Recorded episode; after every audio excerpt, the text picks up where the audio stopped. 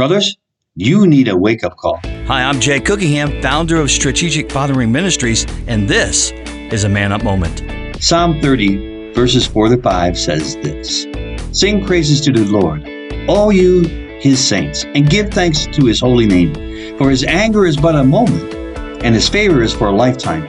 Weeping may tarry for the night, but joy comes with the morning. Now, I wonder if joy comes in the morning, how long do I have to wait for morning to come? When you're weary, sometimes it just seems so long for the sun to rise. The scripture tells us that joy comes in the morning, but it doesn't say that my troubles will disappear overnight. It's not a formula that promises you that you'll feel happy at sunrise. In ancient times, evening was always considered a very brief moment between light and darkness.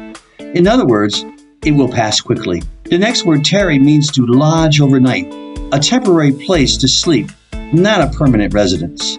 To the writer of this psalm, weeping or sorrow is just a stopover, a brief moment between darkness and the light to come. It is not permanent, although it may feel that way. Morning in this passage is a symbol of a new beginning where everything is bright, fresh, and hopeful. Psalm 118:14 reminds us that the Lord is my strength and my song. He has given me the victory. The real strength of joy happens when we worship God, even when there is no evidence for joy to be found. When it's dark and it's hard to see. When we realize that He is our strength and our song of worship.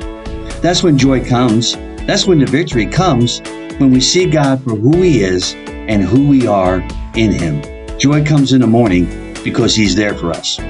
God bless you. For more Man Up moments, please listen to me on your favorite podcast